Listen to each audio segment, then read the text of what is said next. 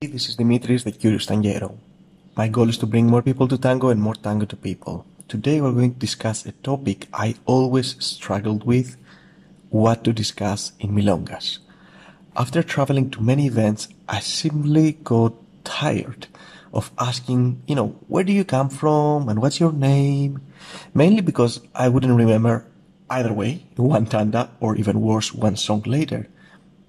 Also, I'm terrible at small talk mainly because I don't find it interesting, I think.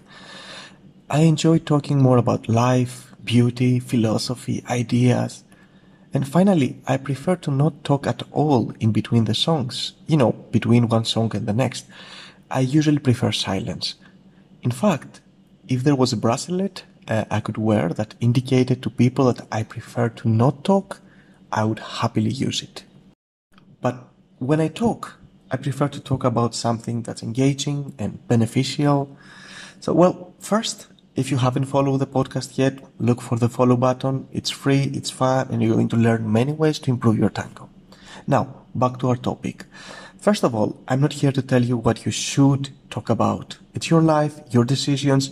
I'm just sharing what works for me and for some other people. I posted on my Facebook profile a few days ago to find out what questions people like to ask or be asked. This is what I got. Lucia, a friend, she said, if he's a good leader, I will ask, who is your teacher? I like that question, although personally, I think I would ask it after a dance with a bad follower or a bad leader too. Uh, it's good to know who to avoid, you know, which teachers might not be for you. Keep in mind though, sometimes the teacher is good, but the student's not. Marco said that he asks, why do you dance tango?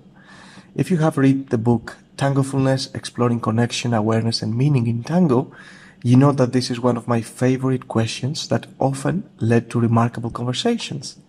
And very often, after asking that question and listening to the response, I experienced a lot more connection in the next song. Many of my readers also confirmed that the same happened to them. I think it's nice to feel heard and understood. On that topic, another question I love to ask is what matters to you? What matters to you? Obviously, in tango, I listen and then I try to give more of it in the next song. That's a great way to connect too.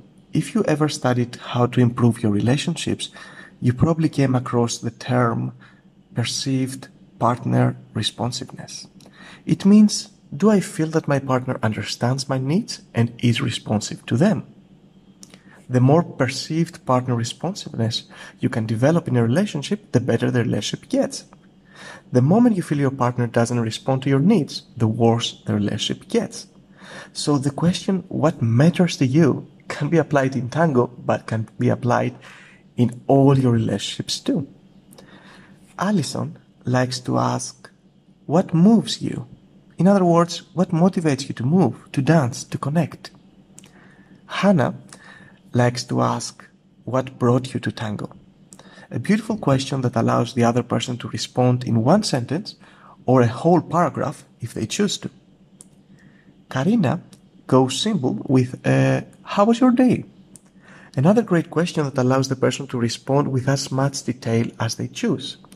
By the way, if you ever feel you don't know what to ask to make a conversation go forward, the simplest thing you can do is to repeat the last two or three words the other person said as a question.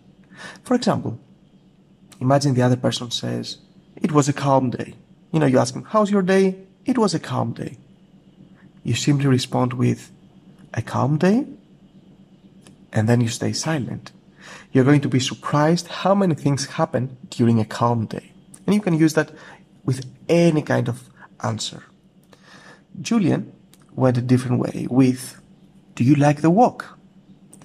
You know, there are many options out there. I hope those were useful. Keep in mind though, some people don't like to talk a lot between one song and another, and most people don't like at all to talk during a song. Or, you know, they don't like when you sing next to their ear during a song, but that's a different discussion.